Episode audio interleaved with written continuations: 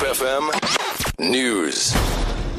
Verskeie oppositiepartye was heeltemal tevrede daarmee dat die speaker Baleka Mbete nie tydens die debat oor die staatsrede in die nasionale vergadering was nie. Die E F F het vroeër gesê hy sal Mbete vra om die uitlating terug te trek wat sy oor die partyleier Julius Malema gemaak het.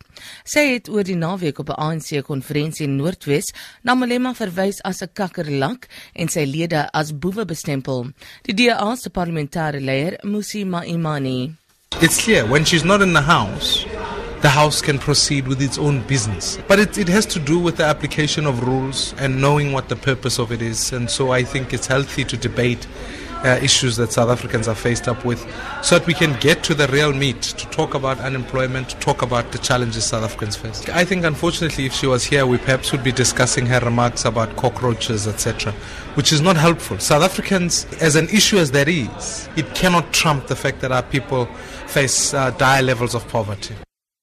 Die A N C se hoofstroop Stone Cezani sê intussen hy hoop nie dat die E F F donderdag die president se repliek op sy staatsrede sal ontwrig nie.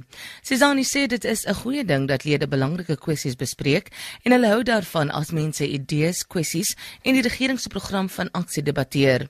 Hy het egter verwys na Julius Malema wat reeds beloof het dat die vonke donderdag gaan spat en sê hy hoop nie dat hulle sal doen wat hulle verlede donderdag gedoen het nie.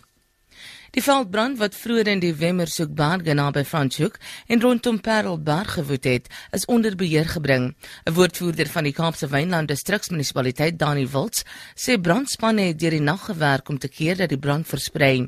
Meer as honderd van die brandweerpersoneel is vroeër ontplooi om die brand te blus. Daar is in die stadium nog geen berigte van enige skade aan eiendom nie. Afgevaardigdes by die Afrika Energie in Durban en Sandton het 'n beroep op Suid-Afrika gedoen om ernstig kernkrag te oorweeg.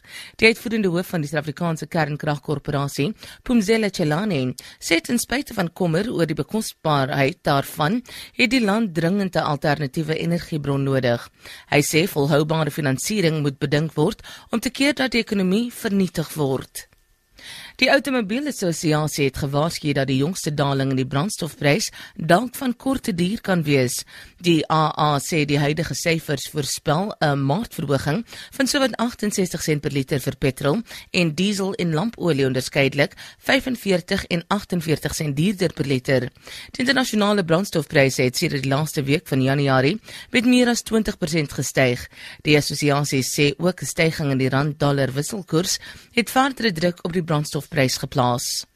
Op valutemarkte verhandel die rand teen elf rand ses en sestig teenoor die Amerikaanse dollar, die Britse pond te sewentien rand negentig waard, die euro kos dertien rand dertig, goud verhandel teen twaalfhonderd ses dollar fyn ons en die prys van Brent-olie is ses twee dollar vyfentwintig sent per vat. Vir Groep F M News, Xander Rosenberg.